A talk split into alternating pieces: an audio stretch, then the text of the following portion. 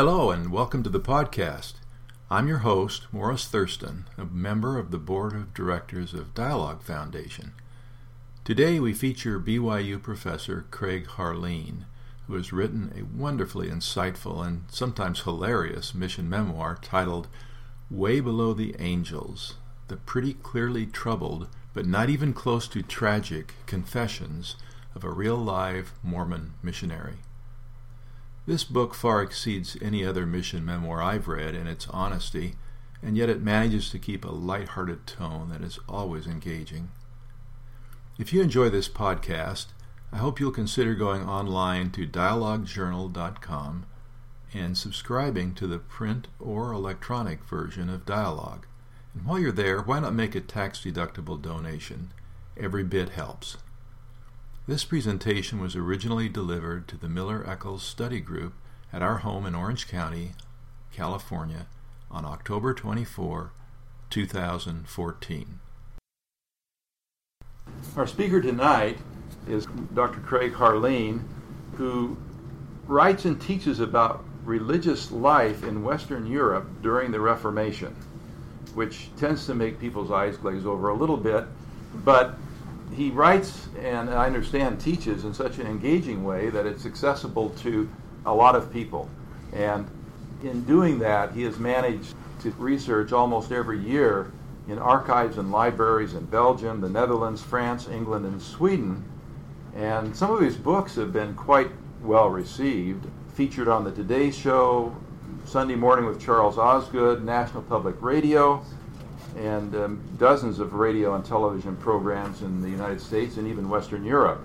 So we have quite a celebrity here. Some of his books include Conversations. It was selected as a top ten book in religion by Publishers Weekly.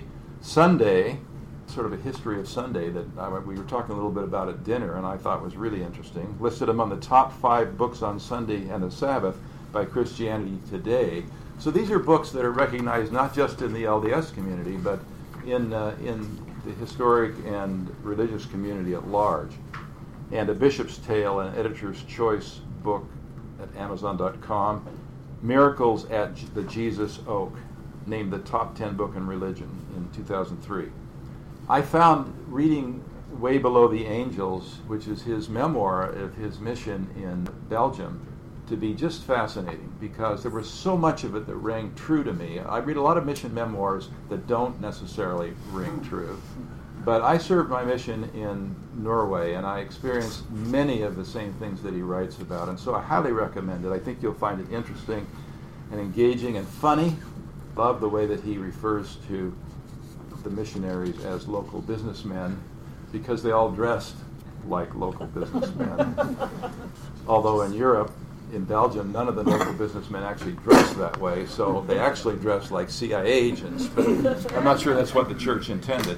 Anyway, with that, uh, I'll turn the time over to Doctor Harline. Thank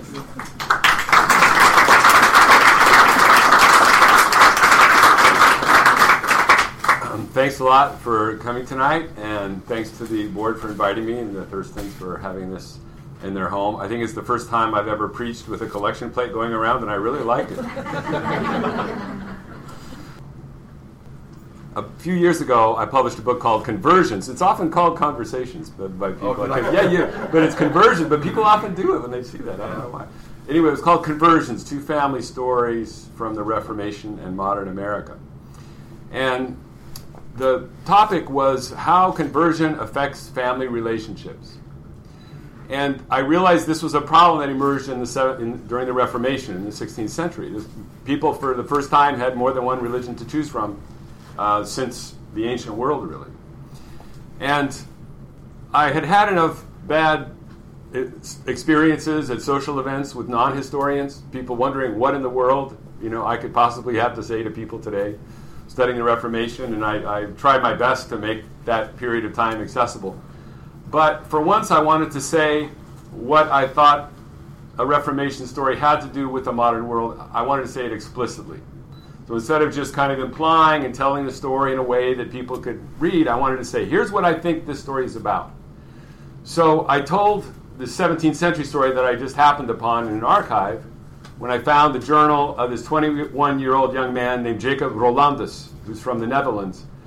And in this story of this journal that he kept in sixteen fifty-four, he describes his conversion, which took place over an entire year. And he wrote half of it in code. I should have brought a slide of that, because that's always so exciting. But he wrote it in code. And after a few heroic days, I broke the code, and then I realized that the key had been on the cover. But, you know, it, it was heroic anyway. I figured it out. And this is a fascinating book and story. He wrote it in code because he didn't want his father to find out what he was doing. His father was a Reformed preacher, and Jacob was supposed to become a Reformed preacher too. Well, I liked this story. I knew I wanted to write about it. But again, I wanted to say, what did this story, what could it possibly have to do with people today? So I decided it, it felt like a really familiar story. And I realized I'd heard this story many times of people converting and upsetting their family. And what more natural topic for someone who'd been a missionary? Because no one converts without upsetting somebody in their family, either their immediate family or their extended family. So it's just a, it's just a normal subject. So I decided to tell a story alongside it that was from my own life, that had to do with one of my friends from the nineteen seventies who had grown up in an evangelical family in California, in Fresno, and had converted to Mormonism when he was twenty-two or twenty-three. And I'd met him uh, a couple years later when he was the young adult president. His parents were furious that he became Mormon. They just could not believe that their intelligent son would do something like that. After about three years as a Mormon, he realized he was gay, and so he quit being Mormon. That just wasn't possible in the nineteen seventies. His parents were so thrilled he was no longer Mormon. But, but then they found out why, you know, and this caused all kinds of new problems. So to me, this story was just like the Reformation story. First of all, because in the beginning, it was a Reformation story. He was leaving his family's religion. You know, what did, what did that do to their relationship? But then it also took that modern twist. He was also leaving something else in his family way. And, and then it hit me. Every generation, every culture has something like this. And so this was the modern twist on the story. You know, his, his and, and then the whole point of the book was, how did these families deal with this? The seventeenth century family and the modern family. And so the book really tries to show what the options were, both in the seventeenth century and today. What were the possibilities? And so I kind of explore and compare these two stories. Reason I tell that is because that was the most personal thing I'd ever written. As as Morris mentioned, you know, I mostly write about distant old things in the Reformation, but I was in this book. This was my friend, and I talk about my reaction to his, you know, when he came out, and wh- what was I supposed to do with this? I didn't ever, I didn't know that I'd known anyone who was gay, right? When, when I was twenty-eight, he he tells me this. So I'm in this story too. And I think it was after that that I realized, I think I need to write my mission story now, because I wanted to write that for a long time. I wanted to write it since I was twenty-five years old. I'd been home from my mission for four years, and I'd started having this really bad dream that I had to go on another mission. And I was really, I was, I was, I didn't know what to make of this. Where was this coming from? Because I knew I'd gotten a lot of good things from going on a mission, including my interest in European religious history. That never would have happened, you know, if just in Fresno. I, if I hadn't have gone to Belgium, it never would have happened. I was so glad to be studying that. You know, I loved studying uh, religious history in Europe. And so I felt guilty about having that dream. I felt confused, and I was embarrassed. There was no way I was going to tell anybody I was having a dream like this. I did tell my wife, who didn't understand. She'd been on a mission too, but she just didn't have that dream. She'd had, you know, so many good experiences. And so I thought, I need to write this and sort out. And I need to, I want to write about this and figure out what's going on, because even by then I realized writing stuff out really helps you sort out some things. But then I was in my PhD program, and I, you know, didn't get around to it, and I started writing other things, and so I just kept putting it off. But in the meantime, I kept talking to people who had been missionaries. And I was asking them about their experiences, and I realized we had a lot of common experiences, as Morris said, even if they didn't go to Europe on a mission. And after about ten or fifteen years, I finally got up enough nerve. So, I mean, it took this long for me to ask if other people had ever had this dream, because I was so embarrassed about it. And it turns out most of the people I asked had had the dream, too. So I realized I was onto something here. This is it, when it's happening this way, and it's also often going in the same way, the dream. Uh, and... in the sense that, you know, you get a little older, you have kids, you're married, and and somehow they're involved too all of a sudden. You know, when I was single and I had the dream, it was just me. But I got older, then all of a sudden my family's involved. I had to leave them and go, or they went with me, but I had to do all the work.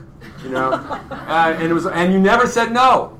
And this, it kept going like this with everybody I talked to. It, the, the pattern was the same. So you know you're onto some kind of cultural unconscious or subconscious when this pattern is following, and really the psychologist needs to, to look into this and explore it, and, you know, much more expertise than I could, but I certainly could notice the patterns. And so I thought, you know, if other people are having this too, um, what does this say? That's another reason I wanted to write the book. I felt like there had been surprisingly little written about missions in, in, in the way, in the sense of experience. There were millions of books on how to be a great missionary, right? Just full and, and telling you exactly how to do it. And I read these myself, you know.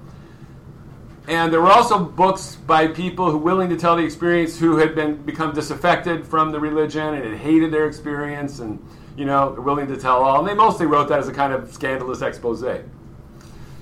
And I, I didn't think, I, I didn't mean to say that the experience of either side was unreal. There were probably people who went on a mission who had an absolutely affirming experience. They fit completely into mission culture and everything that, you know, all the ideals that were held up, they probably had that experience. And those people who really had this horrible experience so bad that it caused them to quit the church, that was, I'm sure that was real too.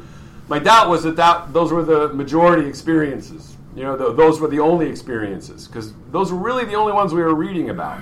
And the more I talked to people, the more I thought, you know, there are a lot of people like me, kind of in between. You're just hanging on in the church, and you're trying to make sense of your mission. You like lots of things about the church, other maybe some things you don't, but you just try to. You just want to make sense of it.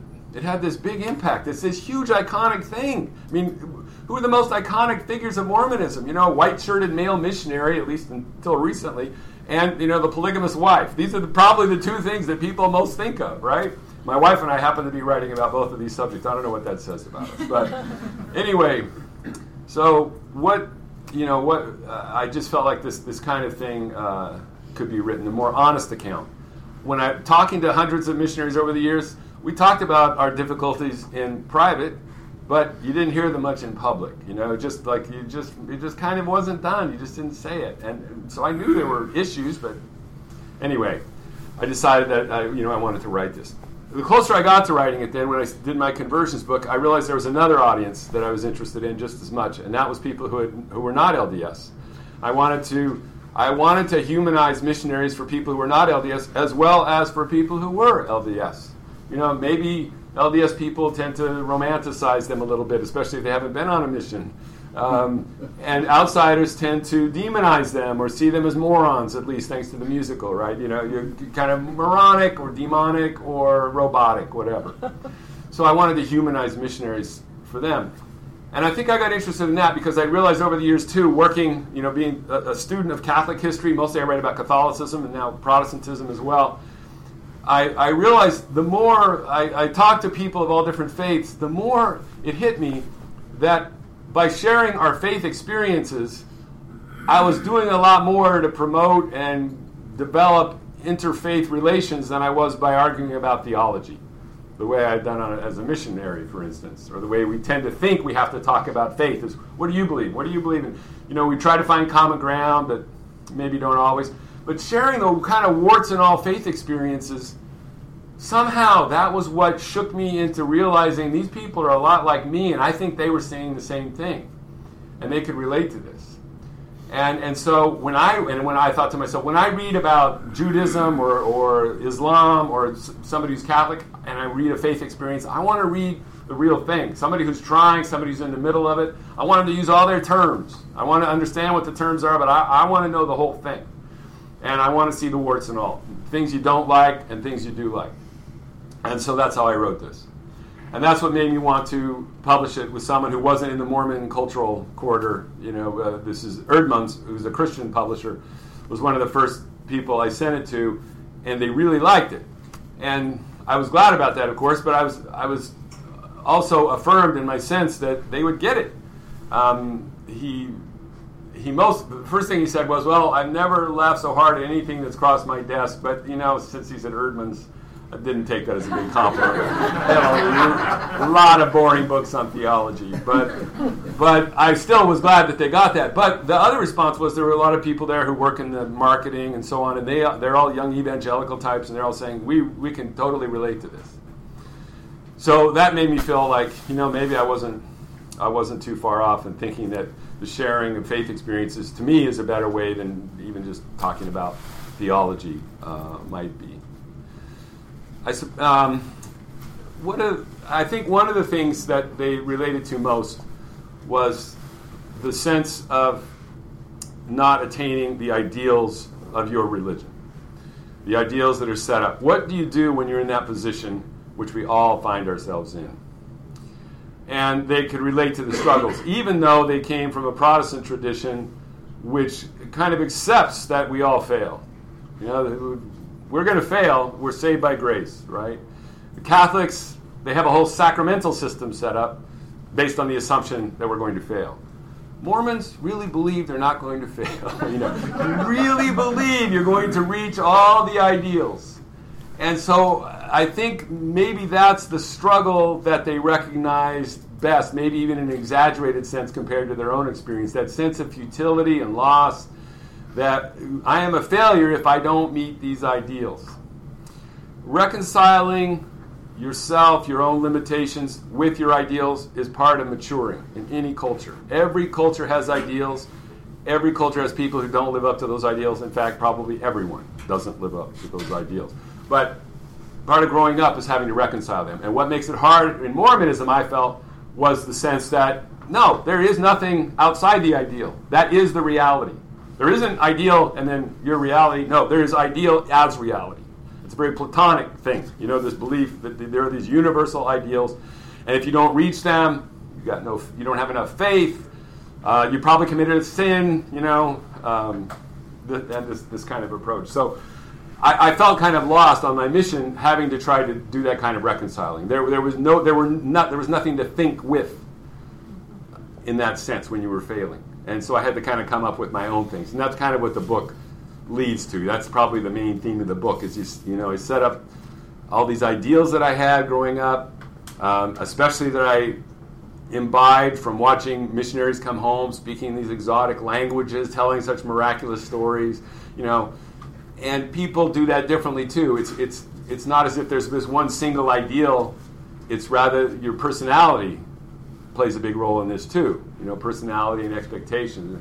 I think that explains a lot about the dream. Some people had no clue what I was talking about with the dream, but most people did. And uh, I began to realize it wasn't based on where you went; it was based more on your personality and your expectations. So, sure, we get these ideals tossed at us; they they don't happen in a vacuum. But it also has to do with how we process them. We have to take responsibility for these. But anyway, so that's kind of the. That's kind of the, the big theme of the book, I guess. And and um, if you if you'd like, I'd be glad to answer some questions now. I thought maybe I'd read a little bit from it to give a flavor of it. I um, uh, Morris was telling me, you know, certain parts that he liked, they were laughing, and Dawn had a laughing fit. That that, that made me very proud. She had a laughing fit. She couldn't stop laughing, and my friend uh, told me he read it on the airplane and embarrassed his wife so badly. I, you know, I, that's the highest compliment I can get. I but I, I, I had a piece in mind I thought I might read that was maybe a, you know, a little more on the serious point of the book. But I thought maybe I'd take some questions first. I'm not talking so much all at once. If you wanted to respond to any of those points, or if you looked at the book and, and had something there, and then maybe I'd read a little bit, and we could do a few more questions. I yeah. should do a survey in here and see who's had the dream. It's a very non-scientific sampling. I'm sure people have had the dream. A few people have already told me. Yeah, you can raise your hand. Don't be shy. Oh, yes. My name is Craig. I've had the dream. Yeah. So you, you mentioned, um, you know, relatively few people actually write up as a narrative their mission, even though so many people have had that experience. And all have great stories, too. Yeah. Tell stories, yeah. But, you know, don't grapple with actually writing it up. Yeah. And those few who do tend, like you say, not to write really a candid account of what happened out there. So uh, what what led you to finally do that? And, I mean, would you have done it if you weren't a historian? Is, is, is, yeah. Was it you being a historian that impelled you to do this? No, there's a real chicken and egg thing going on here, because without the mission, I wouldn't have become a historian. But without being a historian, I wouldn't have written it this way. I, I, studying other people's religious history made me, you know, adopt an approach that I'm not the only one who uses, but that I was convinced is the best way to study religion as a historian, which is, you might just call it the empathetic approach. You try to understand somebody on their terms. You want to understand somebody as they would like to be understood, as frankly as possible. That's good and bad. It's just a whole. You don't think of it as good and bad. And I think that's how I wanted to understand myself and portray myself. Here's the, here's the whole thing. Um, and, and so I think, yeah, I think you're exactly right. I think that had a big influence. And, and I think there's also a growing openness, you know, since two thousand or so, just about Mormon history, about Mormon experience.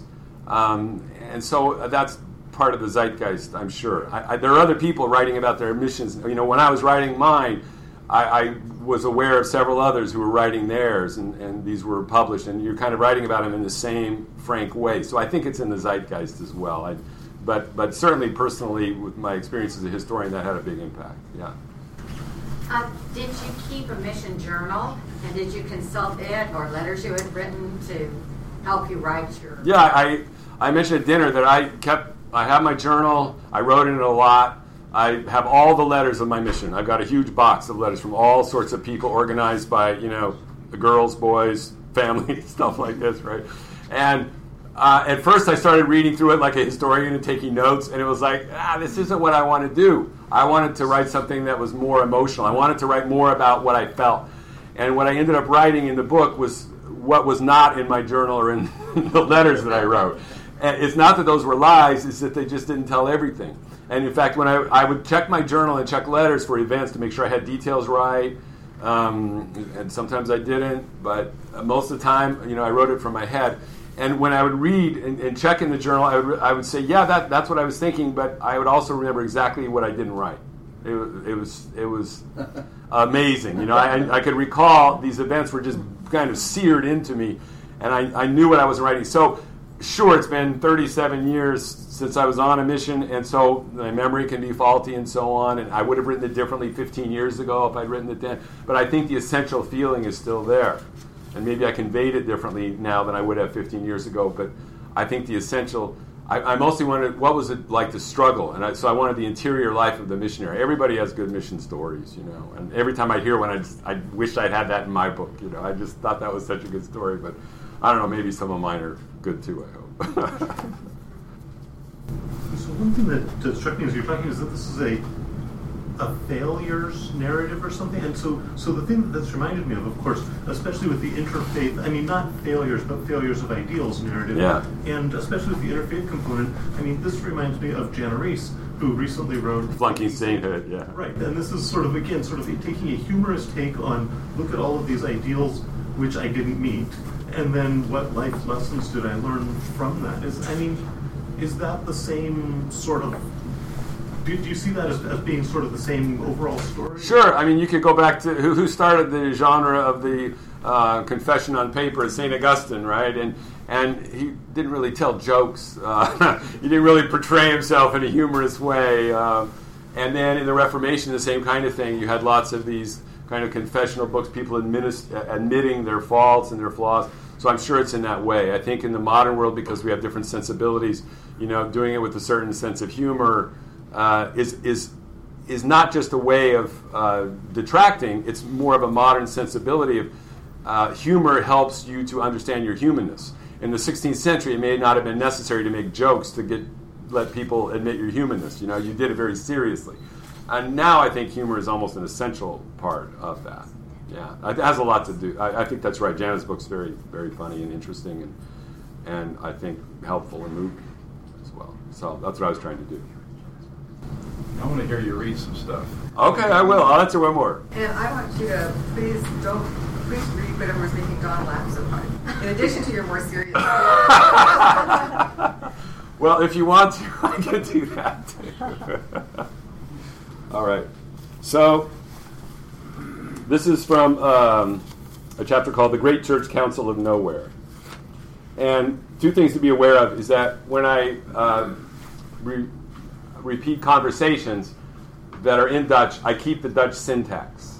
And that's just to give a flavor of the Dutch, with you know, without actually doing Dutch. And I thought it was pretty humorous. So if the words sound funny when I'm quoting missionaries, it's because it's in the Dutch syntax. And the other thing is the uh, the local businessmen. Um, in, in one of the early chapters, I explained when we get to the mission home, one of the first things they tell us is, we want you to dress like the local businessmen, which, you know, immediately gave me all kinds of... I, so I keep that motif throughout the book, you know, the, the local businessmen are... And then when we get there, we don't even look like them. But anyway. So this is the Great Church Council of Nowhere. On a dark autumn night in Belgium, on a bus somewhere between Antwerp and Hasselt, four local businessmen with a seedy bar-top church were engaged in one of the great theological controversies of their time. Shout out the names of the great church councils. Shout them out from the orange rooftops of Belgium. Don't hold back, because you know them. Nicaea, Constantinople, Chalcedon, Constance and Trent, then Augsburg, Dort and Westminster, all the way to Vatican two. Bellow them out from your nethermost parts. Send them soaring over the highest Gothic vault, then add to that hallowed list just one more. Four local businessmen on a bus somewhere between Antwerp and Hasselt. Shout out as well the great theological controversies the great councils were always going on about. Not just ordinary going on about, but elite top shelf going on about. Involving some of the sublimest minds of all time. Tearing countries and churches into so much fluff. And riling up heavily clothed and mostly unathletic bishops to the point that they started throwing things at each other when words were clearly not doing the trick. Shout out the great theological controversies, too, because they're just as forever etched in the sacred annals as the great councils are. Was the Son consubstantial with the Father? Was the Holy Ghost consubstantial with both?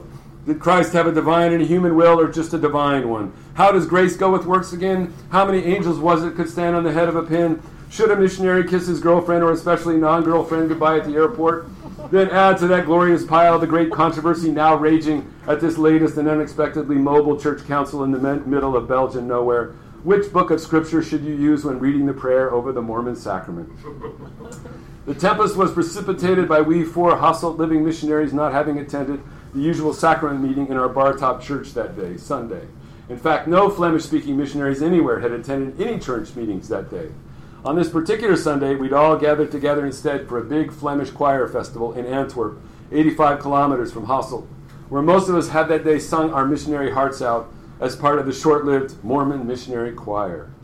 We'd gone to all the trouble of joining the festival and rehearsing every Saturday, and even unprecedentedly skipping sacrament meeting today, not because of some big passion for choir music, but because we hoped that if the large missionary-fearing audience could just see and hear a large group of friendly missionaries singing out friendly Flemish tunes in the friendly environment that was the hallmark of Flemish and maybe all choir festivals, then maybe that audience would, despite the imperfect accents, feel just a little less fearful the next time a couple of said friendly missionaries came inevitably knocking at the door.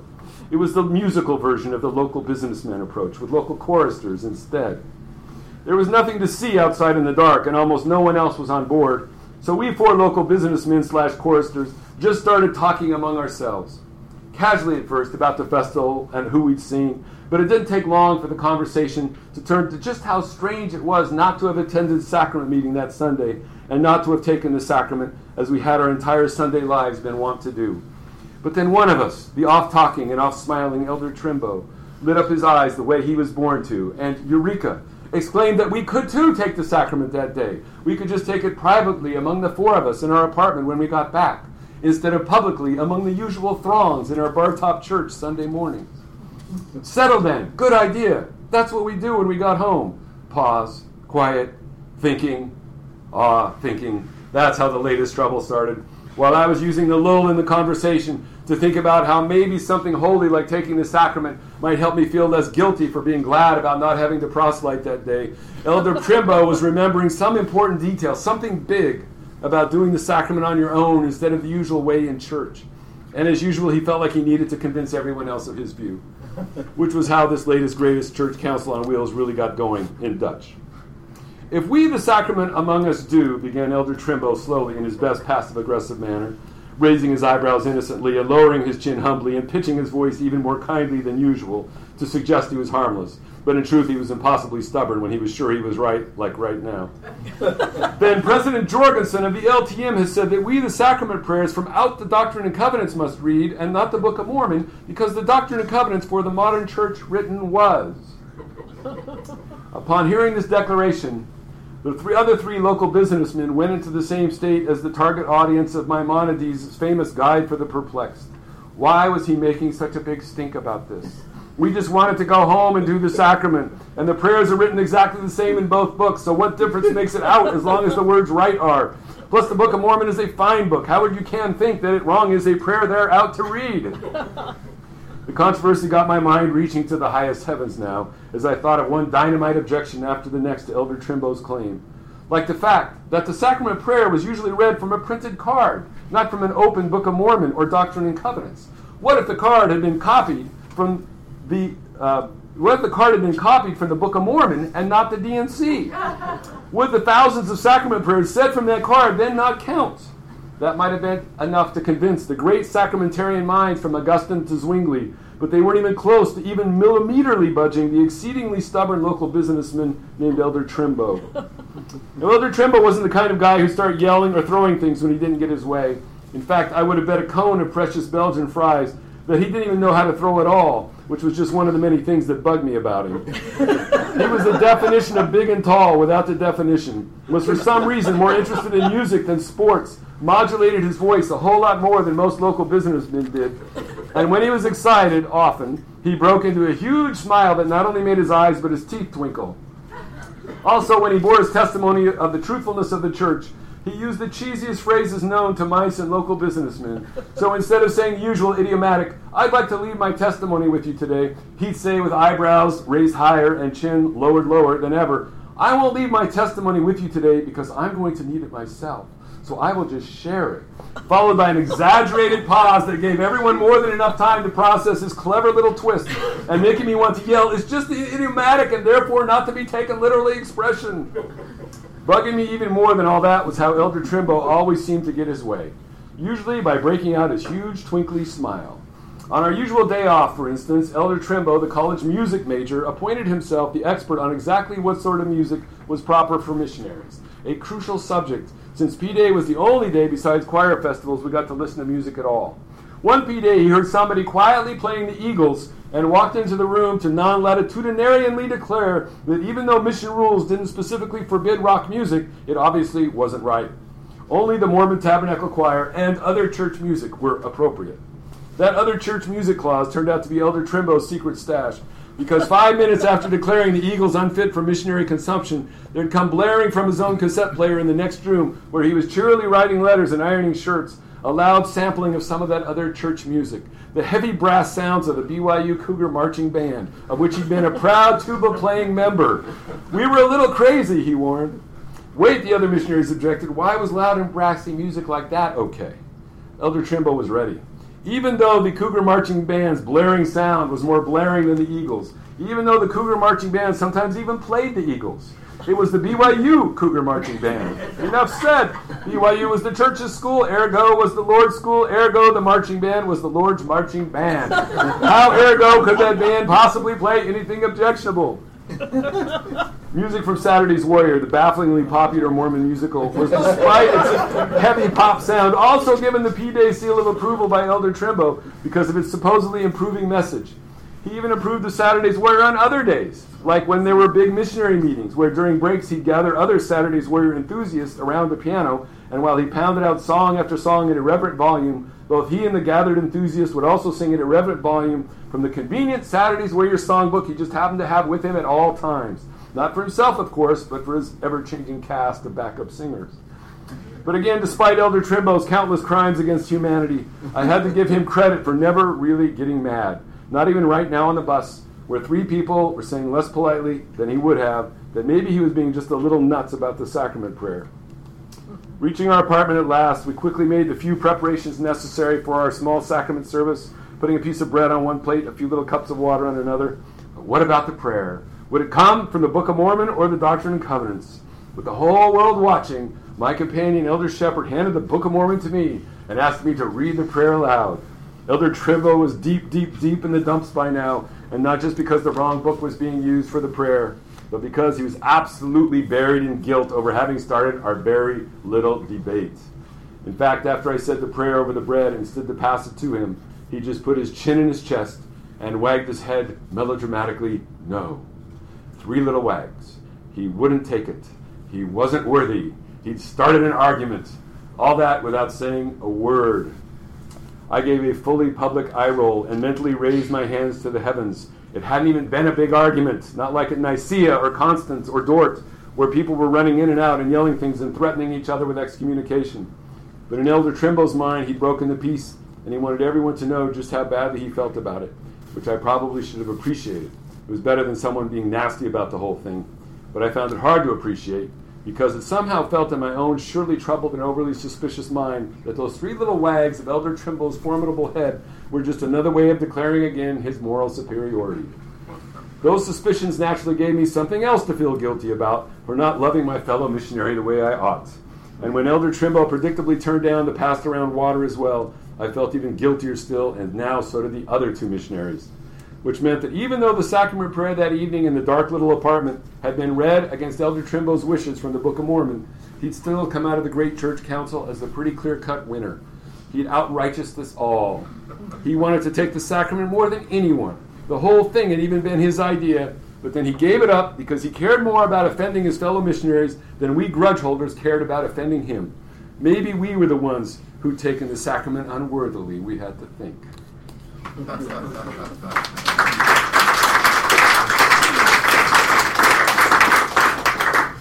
I'm sure none of you had such petty arguments on your mission. Um, I recount some other ones as well. One of my favorites was when one of my other companions uh, and I argued about whether over Donnie Osmond should go on a mission. That was probably a big one around missions, I would guess, in nineteen seventy-five, you know, because he was just about our age. And uh, it turned out to be a huge argument, believe it or not, even bigger than this one. And it didn't end as happily. Yes? Were names changed to protect the enemy? Yes. But, of course, if you were in my mission and you, you know, and you knew anybody involved here, you, you know, then it was it'd be pretty easy to identify who was who. But, uh, but you know, we had one hundred fifty people in our mission. I didn't know everybody, so I, I'm sure not.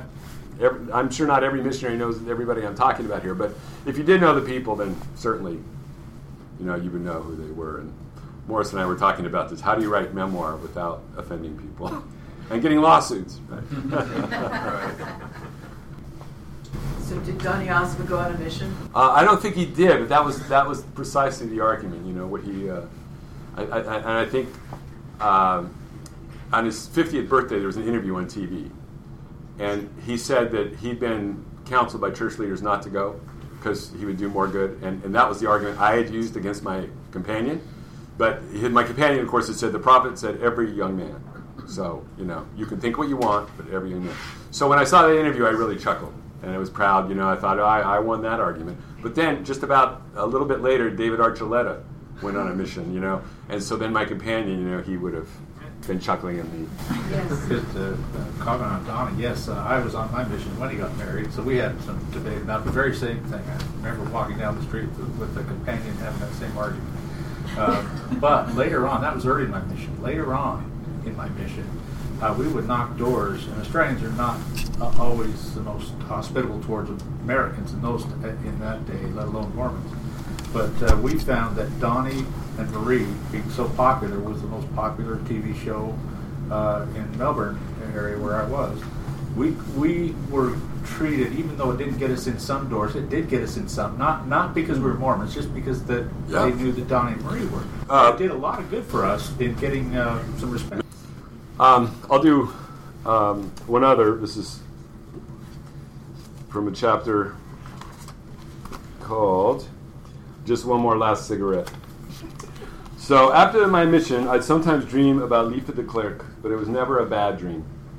It usually happened on February fourth, Leifa de Klerk Day, the day I observed silently to myself every year, the day, well, half day, that Leifa was Mormon. She was in her mid-thirties and tall and striking and married with three kids between eight and twelve. But the most striking thing of all about her was that she kept saying she wanted to be baptized. No one ever said that. A few said they'd think about it, then didn't think. A very few said they'd be baptized, but then acted like they weren't home the next time we came by. And one couple told me they wanted to be baptized, but it was impossible because the wife had the ground transportation sickness trifecta, car, tram, and bus, and so could not go to church. Well, the husband was a big cigar band collector whose biggest meetings were always on Sunday, and if it came down to cigar bands or church, you knew who was going to win that battle. But my ex- in my experience, that was about as close as anyone usually got to saying, I want to be baptized. But Leifa was serious. During my first visit to her home, she said in her strong and slightly slurred voice that came from all the medications she'd had to take for the dozen or so operations on her back, that she'd had a vision about it. I just sat there open-mouthed because, again, no one said that, even if they were on drugs. Several problems arose. Uh, the biggest problem was, the first problem was, who would get the credit for this? Because she'd been taught by another set of missionaries. So if I, bab- if I baptized her, would it count as a full baptism for me, which was a big problem for me. I've had one twelfth of a baptism so far on the mission, and maybe one sixty-fourth for shaking the hand of somebody who eventually got baptized. But I wasn't sure if this, I felt like I had to have one. Uh, another problem, did Leifa really know what she was doing? She kept smoking like a diesel bus, you know, even though she knew Mormons weren't supposed to do this. How would she get to church? It was thirty-five kilometers away. There was no way she could afford a taxi uh, to go that far every time. And I didn't think she had the physical stamina, stamina because of her back uh, to take the, the train and the tram that were required to get to church. And but she kept insisting because she had this vision. She had a dream of being baptized. And then her husband, her husband Ludo, was a postman, but he was a great cook, and he cooked for us too, you know. But Ludo um, said okay, wasn't happy about it, said okay, but then he changed his mind, and so that's when the crisis started. I was in full crisis mode when I heard this, so I rode home and climbed up into the attic to be alone. Oh, I was still aiming for twenty baptisms. My original goal had been eighty-four, but I brought it down to a more realistic twenty. For twenty, but deep, deep down, I wondered whether I'd ever get one, or whether I'd ever be this close again. This is only five months before I went home. Didn't I have to get at least one full-fledged, put-them-in-the-water-myself baptism before going home? If the whole point of being missionary was to baptize people, I couldn't stand that thought of having only one, but then one thought saved me. Conversion motif five C, the unexpected exponential qualities of the number one. This said that, okay, so maybe a missionary might baptize only one, but that one might go on to convert someone else, and those someone still more someone else's, until maybe the whole bunch was up to, say, twenty, or even eighty-four. That little unexpected exponential kick from one, which just completely ignored the number's usually non-exponential powers, usually, or actually made your single baptism even more crucial than baptism number thirty-seven or something. Because the one that you've gone to all the trouble of getting was the linchpin. The one that if you wouldn't have gone to all the trouble of getting would have caused those that followed never to happen. That was a story you could be proud of telling to people, including girl people. I just kept lying there on the attic floor thinking about all this, not looking out the little window in the slanted roof across all the houses in the rolling cityscape, feeling like I was responsible for the salvation of them all the way I usually did. I just lay there the way I usually did when I was in crisis mode, eyes down, head on my hands, wrestling with myself. After about an hour of that, I started feeling a little like maybe I was making this whole thing a little too much about myself instead of about Leifa, even though I kept telling myself that, yes, it really was Leifa's salvation that was at stake here. By the end of my lie down, I felt just a little like I could actually let Leifa go and stop worrying so much about how many I baptized. Sure, I'd feel bad and maybe a little humiliated about going home with zero baptisms or even one hundred ninety seconds of a baptism, but I'd get over it. Of course, that little bit of letting go disappeared real fast when her out-of-breath son, Jonas, came knocking in at our door about ten minutes later saying, "My mother is of opinion changed. She wants baptized to be." Full of new hope, we rode right over to her house again to hear the news for ourselves, which Leifa confirmed as she lay there on the couch in pain, smoking another cigarette. The last one, she promised again, without me even needing to say anything. She wanted to go through with the baptism, and if Ludo gave her any grief, she said, then I should just give her a little push and make her go through with it anyway. I didn't like the thought of that, but if Leifa wanted me to push, then maybe I would a little. She told us to come back at five, and we'd all ride to the church in a taxi. We got back to Leifa's place, as promised at five, worried that maybe she'd change her mind again, especially since Ludo was sure to be home by now. But there she was, all smiles and ready to go. Her oldest and most protective child, Valerie, was ready to go too. Ludo acted friendly, but when the four of us went out the door to the taxi, he went into the other room and didn't say goodbye. We all crowded into the back seat of the big blue Mercedes, as the driver didn't want anyone up front. When we pulled away, I breathed out and allowed myself to think for the first time, it's really going to happen. I'm really going to baptize someone. Or maybe not. Five minutes later, Leifa pulled out a cigarette and lit up. I didn't always mind cigarettes, believe it or not. When I smelled cigarette smoke in a super diluted form outside, it actually reminded me of some happy things, like baseball. where any memory I had of some epic catch or big hit or great pitch always played out against a haze of bleacher-filling parents lighting up and blowing out. No, I only minded cigarettes when they were indoors, or maybe most of all when they were in a taxi on the way to what might be my only baptism ever. With the calmest voice I could muster without coughing, I reminded Leifa again that once she was baptized, she'd have to give those things up. And as usual, she said it was the last one, and this time handed me the pack. I'd never held a pack of cigarettes before, and not knowing what to do with them, I just stuck them inside the coat pocket of the hand-me-down brown stainless steel suit I'd recently inherited from a going-home missionary. The rest of the ride, I just looked out the window and sweated. When we finally got to the church at the north end of Brussels and walked inside, the famously grumpy janitor walked up to me and said, "Well, goes it through?" He'd seen plenty of canceled baptisms in his day, and he wasn't going to fill the baptismal font all the way up with precious water until it was a sure thing. Hoping that the janitor wasn't noticing the bulge in my coat pocket or the cigarette smell rising up from every stainless steel fiber, I just said, "I think it." "Think?" "I mean, yes, it goes through. Keep filling, please." I wasn't sure, though. I went down the hall to be alone again while Leifa, with the help of Valerie and a couple of ladies, went down another hall to change into her big white baptismal dress. There in the little bare classroom, I felt like I was on an even bigger roller coaster than I'd been up in the attic just a few hours before. In the attic, I'd been ready to give up the baptism, but then after Jonas came knocking, and especially when we climbed into the taxi, my hopes had gone soaring again, and I just had to have that baptism. But then when Leifa pulled out her cigarette, I had to think really hard that maybe I should just give up baptizing her after all, and maybe it wasn't the best thing for anyone, except maybe for me. I didn't want to be one of those missionaries who was so desperate to baptize someone that he baptized anyone. Rumors about missionaries doing that were already floating out of Latin America, where missionaries were baptizing plenty, but they were under serious pressure to baptize even more. And so maybe they do things like the missionary in Brazil my friend saw, who in his desperation to reach a goal late one night finally grabbed a drunk man at a bar and took him outside and dunked him in a barrel of water and called it a baptism. Or like some missionaries in Mexico who just wrote on baptismal forms some names they got from tombstones in the local cemetery. But I didn't even have to look at Latin America, because there had been the famous baseball baptisms in England and France a decade or two before, where kids were told they couldn't play this really cool new church-funded game unless, by the way, they were baptized first. Oh, those English and French missionaries. But I didn't even have to look to England either, or France, because guess what? Right here in Belgium, right in Hasselt, where I first worked, it was very possible that the twenty or twenty-five people who'd quit being Mormon almost the instant they'd been baptized had pretty possibly had some dubious methods used on them as well, by the legendary Elder Fisher, the one who proved you really could baptize in Belgium. Because when my companion and I had gone looking these people up to learn their stories, well, almost all of them said they hadn't really known what they were doing or even what the baptism was about when they'd done it. And they were still pretty obviously angry about it, too. Oh, that Elder Fisher. But maybe I and a lot of others were a lot more like Elder Fisher and these other sneaky missionaries than we thought, because didn't we all put some serious pressure on people, too? Maybe just without the same level of skill as Elder Fisher and company? Like a certain breed of car salesman, maybe I too believe that just about no one was capable of making a serious decision, like buying a car or saving a soul all by herself, but needed a little pushing and pulling and nudging to get there, for her own good.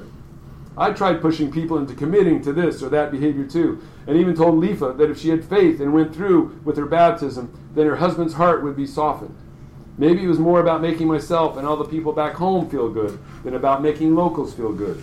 Because you could bet that all those really skilled missionaries had written home some mighty strong and grateful letters about how they'd been blessed with baptisms, and that their parents probably wept because that's what they'd been waiting to hear, and that their bishops probably read the exploits right from the pulpit during church, and that no one was ever going to hear any retraction. No bishop was going to stand up and say, "I have a little correction to the fantastic baptizing success we heard about from Elder Blank." Namely, that as well-meaning as he was, quite a few of his baptisms might have been a little hasty before people really knew what they were doing. So please make a note that just about all twenty or so of the baptisms that made us so happy when we heard about them, that made us feel like if people were getting baptized at a foreign place like that, it just proved our church was irresistible, were mostly about Elder Blank feeling good about himself and us about ourselves. Nope, no such retraction in the history of Mormondom. And if there had been or ever would be, I didn't want it being said about me. But kneeling there in the classroom, I had to admit that part of me wanted to make my parents weep, just like Elder Fisher's parents no doubt had. Part of me wanted to make my bishop proud, and a lot of me wanted to make Rochelle, the girl I was writing, swoon. And I even started thinking that I deserved a baptism, what with all the hours I'd put in, and all the wind and rain I'd ridden through, and all the sweat and emotion and bicycle spills I'd endured, and all the will-breaking times I'd forced myself to talk to people in public places, just for starters. But then, just like in the dismal upstairs bedroom, And, and like in the attic a few hours ago came that calm that I now recognize as the closest thing to sure I ever felt about God. And that feeling said, without any words, that I didn't have to baptize Leif or even eighty-three other people to feel good about what I was doing. The whole mission business that hit me for at least a nano moment was more about suffering a little with people and feeling connected to them than it was about baptizing them. It was about being a friend, however trite that sounded, however much breaking up boyfriends and girlfriends debased the term by saying they just wanted to be friends without even really meaning it. However much leader types were always saying to missionaries, you're not here to make friends, like that was some bad thing. Jesus had a pretty strong view about friends, as in laying down your life for them, which went way beyond the casual sort of relationship most people meant by that term. That's what the whole mission business was about, it now seemed to me. Maybe even the whole religion business. Maybe even the whole life business. I felt a huge sense of release, relief. I was even almost ready, but not quite, to give up my vision of eighty-four or twenty or even one plus. But after all that, I also probably felt like the right thing to do at that particular moment was actually to go ahead and baptize Leifa, and not for my sake, but because of the big, beautiful dream she'd had. Still, it should be Windex clear by now that any noble feelings I had inside were not always the most stable things in the world. In fact, they pretty regularly traded places with all the noble feelings, ignoble feelings lurking inside me too. In fact, the two sorts of feelings were so familiar with each other by now that they casually waved at each other in passing all the time. Because after I got up from my prayer in the sterile little classroom and went and changed into my own baptismal clothes, some of those less noble feelings somehow snuck right back in during the baptism itself. All fifteen or so people there that night, including the skeptical janitor, were watching from the baptism room while Leifa walked down the steps on one side of the pond and I down the other. I then held her wrist with my left hand, raised my arm to a square, and said the short baptismal prayer and put her under the water back first. For the rest of my life, I'd remember the exact weight of Leifa in that heavy gown as I eased her into the water with my right hand on her back and my left hand on her wrist and then lifted her out again with a loud whoosh. She was beaming, and so was Valerie, and so was I. But the thing was, the main reason I was beaming, that despite the noble feeling I'd had moments before in the classroom, the primary thought taking over my head when I put Leifa into the water was now I could say I'd at least baptized someone. I didn't want to admit that. That was the thought that won out in the end, but it was true. That's what I felt most. I didn't even know how it snuck in there, and not just snuck in, but forged its way to the front. And yet there it was, dominating all those other feelings running around inside of me. That's why I wasn't so much different from all those really slick elders, just less skilled. Or maybe wasn't even so much different from a going-home senior companion in my friend's mission who dressed up in white and punched out the just-arrived junior companion, a converting woman had asked to baptize her. So desperate was the puncher to get a woman, uh, uh, sorry, a baptism before he went home. I probably wouldn't have punched out Elder Roy, my companion, but if Leifa had asked him to baptize her, I would have understood a little how that guy felt. After the baptism, the really good-hearted branch president of Brussels went twenty miles out of his way to drive Valerie, Leifa, me, and Elder Roy back to Halle so he wouldn't have to take another expensive taxi, and we all ate a few goodies at the post-baptismal get-together. Ludo was nowhere to be seen despite his food preparation skills. The really good-hearted branch president promised to visit her every month, but I wondered whether he really could since he lived clear across Brussels from her and already had so many other people to visit and ten times too much responsibility as it was. Within a few years, he would quit the church exhausted. In fact, trouble with Leifa, Leifa started that very night. Just after we all left, she fell down the stairs on her way up to bed and hurt her back again. Elder Roy and I heard about it when we went by the next morning to say hello. Ludo answered the door and told us the news, saying we could go upstairs and see her if we wanted, but she was on more medication to deal with the pain. Ludo said it like he was blaming me for everything. I smelled the cigarette smoke as soon as I hit the stairs, breaking my heart. She couldn't stop being Mormon already, I thought.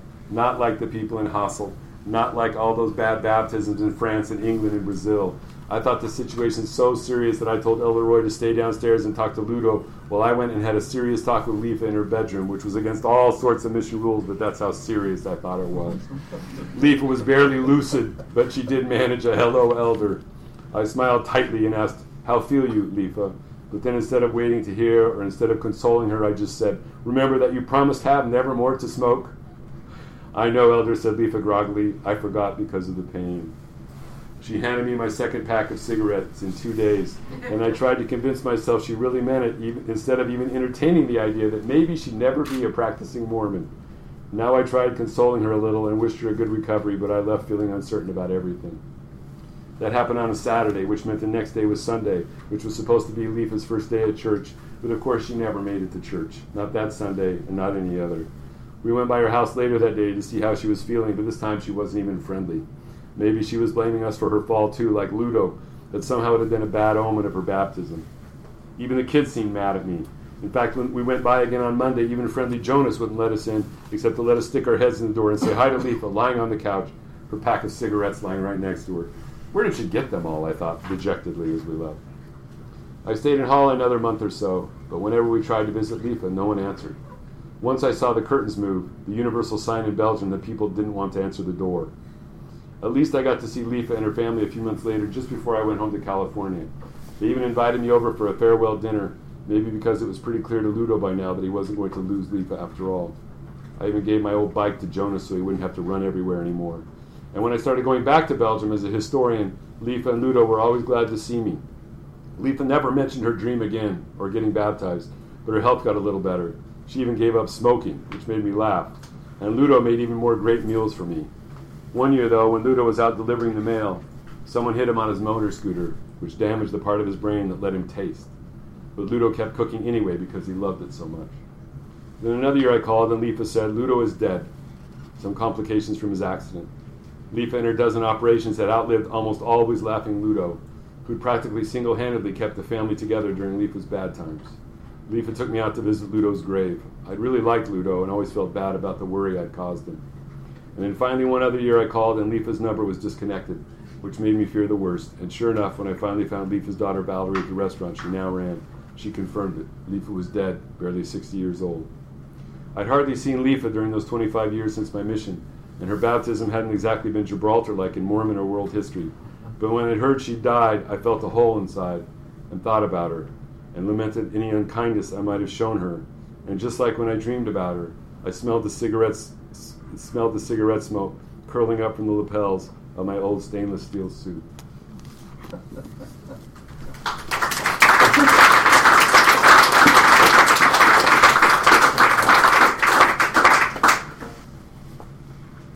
I know the highest compliment is that it's making people laugh. I, I actually marked all the parts that made me very emotional. Yeah. So, um, no, I, I'm was just teasing. You know. No, I, I agree. It's the highest compliment, so that's a backhanded compliment.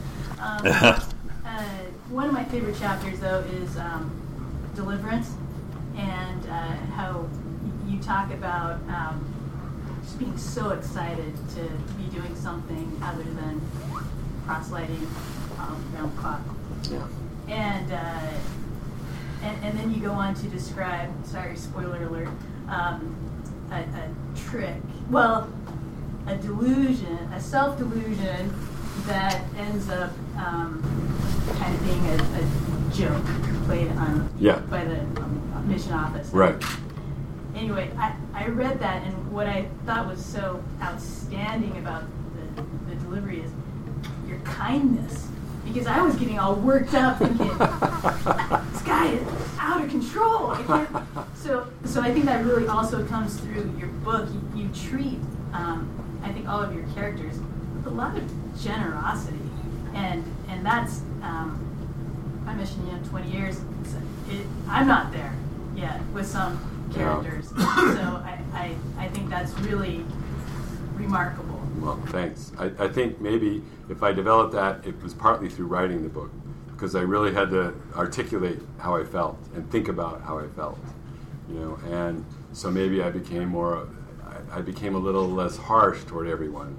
Like that that particular guy who played the trick on me was actually my good friend, and and that's partly why it it seems like a horrible trick, but but you know I, I still laughed because I would say stuff like that to him too. You know, we would joke with each other pretty bad. But then some other people that I had a harder time with, the more I thought about it, the more it made me look at, you know, you, you know, you get older, you just realize you've got just as many flaws, you know. So maybe writing it helped me to realize that, but thanks. Tell us a little bit about the process you went through in writing the book. Uh, did you have a list of stories that you wanted to tell, or did you have an outline, or... Uh, I kind of jotted things down that I cared about, yeah, that I thought I'd want to include. And I think originally I had like thirty-eight topics, you know, and you see in the book there are like twenty chapters. So I had a lot more. And because everybody has good stories from their mission, you know, even if you hated your mission, you got some good stories. And then the more I ri- wrote it, and, and the trick was to give it some kind of theme, and and the theme kind of came on its own, and I, I it was organic, you know, it wasn't like I outlined it or something, but I began to realize what the theme was the more I wrote, and, and so it was then pretty easy to leave out some of the chapters that, you know, they're cute stories or whatever, but they didn't have much to do with the theme of the growth, which was how to deal with the failure and feel like a success. So the, the main theme is I redefined success. You know, success was no longer in converting people, but and how I connected to people. And that was all I could come up with to save myself, you know, but that's that's what it felt, or, or God saved me, whatever, you know, I don't know how much I saved myself, but but that was, that's kind of the theme that emerged. Two things I think about or, or that strike me are, one of them is the storytelling, and the other one is the good-humored aspect to all of it. And that's got to have something to do with your family. So can you tell us about, you know, your mom and your dad? Were they good-humored? Like, you know, was your family culture right. good-humored? Were they storytellers? Yeah. Was there a storytelling tradition in your family? My dad just died a couple of months ago, and so my feelings for him are, you know, still pretty raw.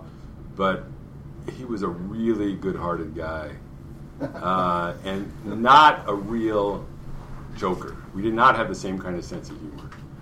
That came more from my mother, I think. And, and my mother was always joking, and even a couple of my in-laws say, I think your mother saved the family, you know, because my dad is a great, he was a school principal, and he's a great herder of kids.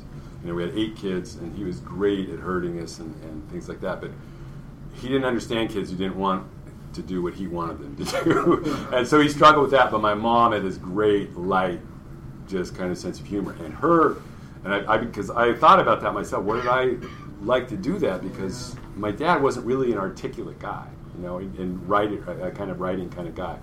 Uh, but her grandmother was a great storyteller, and I loved listening to her, my great-grandmother. So I loved listening to her even when I was a kid, and she would tell stories, and she would laugh, and yeah. So there was a lot of laughing and storytelling from, I had four grandmas. I never knew a grandpa. I had all these grandmas with wonderful names. Uh, Lorene, Hallie, Lorraine, and Margaret, you know. I mean, these these are just great. They all they all told really great stories. So maybe it came from there. But my mom kept things light, yeah, so we were joking a lot. Have you ever come across an ended memoir of a mission written by a mission president? Have I? I, don't think, I think I have. Re- I think. I think I read something, but it was more in the devotional kind of sense, you know. I, the the the first kind of experiential book that you, or the kind of talk in public about missions. It's okay to admit that things were hard, but you didn't really go into too much detail, and then you always ended with the triumph. You know, that it was all worth it, you know, because it was all, and I didn't do that. that. I think that's what was different about this. I just kind of say, this is what it was like. And, and you're supposed to figure out what I liked and what I didn't like. And I think it's pretty obvious. So I think, uh, but I think I've read, I, don't, I think I have read something by a mission president, but I, I felt like it was rich in stories, you know, lots of stories, but kind of the same predictable kinds of tone, where you know how it's going to end. My uh, friend Spencer Fluman, who's in my department, his dad was a mission president. He said his dad kept a good journal of his mission and was really honest. And, and you know, just the talk with other mission presidents, and some of them, you know, uh, in closets in the fetal position, you know, unable to do this anymore. You don't hear that kind of thing in public, you know, but I'm sure they have as difficult of a time in many cases as, as the missionaries themselves. Yeah. Am I correct that you have three children and they all serve missions? Yeah. And my wife did too. You, uh, right. Was it difficult for them? Did any of them struggle about going on a mission to begin with? Because and, of me. And, uh, and and did you have a hard time discussing your difficulties with them, or did you just kind of let them go out and experience it on their own? Well, I would talk about it, and I never spoke as if they were going for sure. There were two sons and one daughter. I just said, if you go on a mission, then this is kind of the thing that might happen, you know. And they all went. My wife was a little more, I think, nudging them, but I, that was the point position I decided to take, because I would just feel hypocritical that I felt like they had to kind of make this decision. But that I wanted to tell them what I liked about it, too. But I would also tell them some of the hard stories and say, you know, you're going to meet some of this kind of stuff. the the I thought my sons they they seemed to deal a little better with it than I did, because I think their expectations were different from mine, because I had this, you know, my expectations were always too high for everything, but I think they were a little better that way. But my daughter, I think, had the best experience. She was twenty-two when she left. She had a degree in religion from Seattle Pacific, so she didn't go to, you know, a Mormon school. Um, and she was just more mature in so many ways than I was. And she was happy to have a conversation with people about something meaningful. I wasn't. I had to convert them, or I felt like it wasn't good enough. And she went to France, you know, right? It's much like Belgium. And she had a great experience because her expectations were so much different. And and sure, you know, we talked, you know, she majored in religion, so we talked about religion her whole life. We all had that in common, and, and so maybe maybe I helped her get her expectations lower, but I think it was more her personality. She just she's just so much better at working with people and just connecting with them, and, and I was people were there more as a goal for me, you know. One thing I really enjoyed about the book is your description of, you know, going out and kind of the the guy-girl relations. I did not serve a mission, but I have been to B Y U co-ed. Yeah. I know that we all worshiped guys, yeah, women, and A P, and all these things. But you captured things so well that I've never seen anybody write down before. So that all just came back to you? That wasn't in a journal?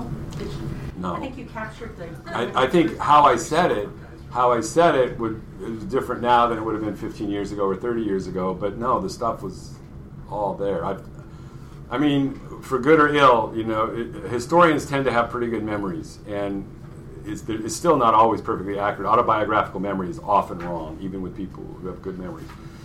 But um, that kind of stuff was just burned into me. So, you know, I might have distorted it over time. I might have taken on a new shape, but no, that was. Oh, I think culturally it really rings true. Yeah, well, I hope so. But it was no, it was always there. And again, for good or ill, you know, it has its advantages and disadvantages. You got to live with it too. You know, plenty of some of my companions, even I see, we have a reunion every year, and I see them and they go, "I don't remember one thing. How do you remember any of this stuff?" And I go, "Well, it isn't fun necessarily to remember everything like that." But you know. do, do you see now, looking, of course, you've written your memoir and you served your mission, and I can appreciate the low baptizing, you know, hard-hearted people, if you will, that you had to teach and work with. Do you, but looking back now, especially in Europe, uh, where at least there are quite a few small temples being built, and there are larger congregations today, do you, do you look back and say, I was part of that, irrespective if I baptized or not, was I, I was part of that program of, yeah. of missionary work that was that is essential to growing the overall kingdom? Do you feel any of that? Um, maybe. Um... The thing is, in my particular mission, you know, it only lasted seven years. It was shut down. Went from one hundred fifty missionaries to twenty. Many branches were dissolved. So, I mean, I, I didn't feel any of that, you know, steady growth. I think where some of that has happened is in Germany and England, you know, where there was more of a tradition, maybe a little in Spain. Um, even, you know, there's a p- temple in Paris, but I don't know what that's going to mean, you know, really. Um There's a temple in The Hague, almost never used, because Walter von Beek wrote a great article about this, that, you know, there used to be this great sense of community taking the bus to Frankfurt or to Switzerland. You know, they'd all go on the bus. And now that the temple's there in town, uh, you know, you go with your spouse that night. You don't see anybody that you know. It, it just, it's lost a, a lot of its meaning. And, and so, yeah, sure, you see some of these signs, and, and they look good. And, and Elder Didier was from Belgium, and so he came to one of our reunions, and, I, and somebody asked him about the declining number of missions. He said, no, there are just as many missions now as there were back in the seventies, and I was puzzled. I was, I could not believe that was true. But then I thought about it, of course, Eastern Europe, you know, all the Eastern, but almost every mission has been not cut in half, but enlarged, you know, so like pretty soon it might be the European mission again, I thought. So I think there are different signals. In some places it does seem like there is some growth and some hope. Immigration. And, Yeah, yeah, a lot of immigrants, and then in other places it seems like it's it's declining. So I don't know what I feel. I, I feel mixed. When I go to I go to Europe almost every year for my historical work, and and sometimes I can't go to church in Belgium. You know, I, I go to mass instead because it's just so depressing to go to some of the branches. But then another branch, it's really fun to go. You know, I'll see I'll see some people that I knew and liked, and I'm glad for them. This this summer I went. And the branch president that I mentioned, who quit going to church after Leifa was baptized, he was there. He was there. He he he'd left church for twenty years, and then his wife died, and he went back. This, his wife had been fed up too, you know, and so he, he was there at church. So that was really fun. So just lots of mixed feelings, I guess. There's all sorts of young kids on missions now, eighteen-year-olds, um, you know, barely out of high school. How can we encourage more non-ageographical mission storytelling so that they don't go out with these expectations and sort of shatter their souls against yeah. these ideas? Yeah, I don't think all of them have the high expectations. I, I think it's more people like me who do. But, but yeah, it would be... Some people say, well, gee, every missionary should read your book before they go on a mission. I go, no, no, this is a mission recovery book. This is this is not a mission help book. They wouldn't understand the depths of this, you know, if they hadn't not been on a mission. But I do think some of the issues should be raised with them. And instead of just acting, and I call it the one true missionary story. You know, I, I felt like there was one true missionary story that if I didn't live up to it, I, I was a failure. And what I realized was everybody has to write their own missionary story and develop it. And And so I didn't, you know, I'd at least give them something to think with about that, uh, even though, again, they wouldn't understand it till they're there. But uh, I, I think, I, I think just encouraging more, you know, humanitarian, edu- cultural, educational sorts of things. But mostly, I would, you know, just, you know, I wish there were a little more cultural training, um, because if you read the old missionaries, Parley Pratt's autobiography and these other things, they're all reading the newspapers and, you know, really learning the language instead of just learning it superficially. Um, and I think that makes a huge difference in being able to to communicate. Um, so, I don't know. I think some changes have happened. Talking to my daughter, some things have changed for the better. But I think the eighteen-year-old thing is more of a problem than anything, because that one year between eighteen and nineteen, you know, you have that big brain change at nineteen that makes a big difference, I think. So that, that worries me a lot. Yeah. So I, I really enjoyed your your comparison of your idealistic expectations of your mission compared to what you had in reality. And I related to a lot of those from my mission. Um, one of the things that I found interesting that I never really thought about on my mission was you talk about your expectations of becoming the senior companion and then the district leader, and how yeah. those were markers of a successful missionary, and how you had to change your thoughts on that after a while when those idealistic expectations didn't play out for you. And it made me reflect on my expectations for a mission, and that was something that rarely crossed my mind, partly because those weren't options. Wasn't a possibility, yeah. I mean, I could be a senior companion, right. I could be a trainer, but yeah. that was normally a default because there were only ten sisters on my mission, so it just happened. But um, did you find that in talking to uh, returned sister missionaries versus elders that the sisters might have had maybe different expectations because? Yes, exactly because of that, because there wasn't that possibility, but that's going to change now. Right. And now there are these positions that women can, and, and we'll see how, you know, if this makes a difference in, in, in their own aspirations and expectations. They're, you know, half the applicants now, almost half the applicants are female. And so I wouldn't be surprised if, if they don't have the same kinds of pressures, you know, to be in these kinds of positions. Or if even a musical is made about sister missionaries. You know, it, may, it may be so ubiquitous that, you know, it might happen to them too. No, thanks. That's a good question.